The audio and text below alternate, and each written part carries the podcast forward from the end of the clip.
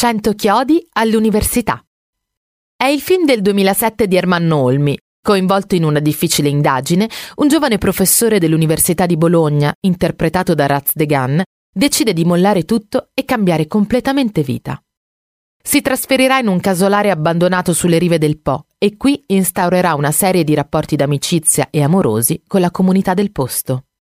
La scena in cui il giovane professore di filosofia della religione, con un clamoroso gesto simbolico di ribellione, crocifigge letteralmente cento preziosi incunaboli della biblioteca universitaria, è girata all'Università di Bologna, la più antica d'Europa, fondata secondo gli storici da Irnerio nell'anno 1088.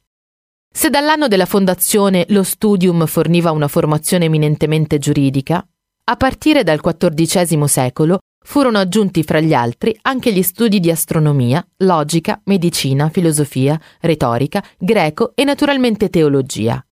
L'Ateneo è oggi suddiviso in più di 20 facoltà. Ermanno Olmi non conosceva neppure Raz de Gann quando l'ha scelto per essere il protagonista del suo film. Facevo il casting, ha raccontato il regista in un'intervista. Ad un certo punto vedo il primissimo piano di un volto che ha catturato subito la mia attenzione uno sguardo che partiva dal profondo.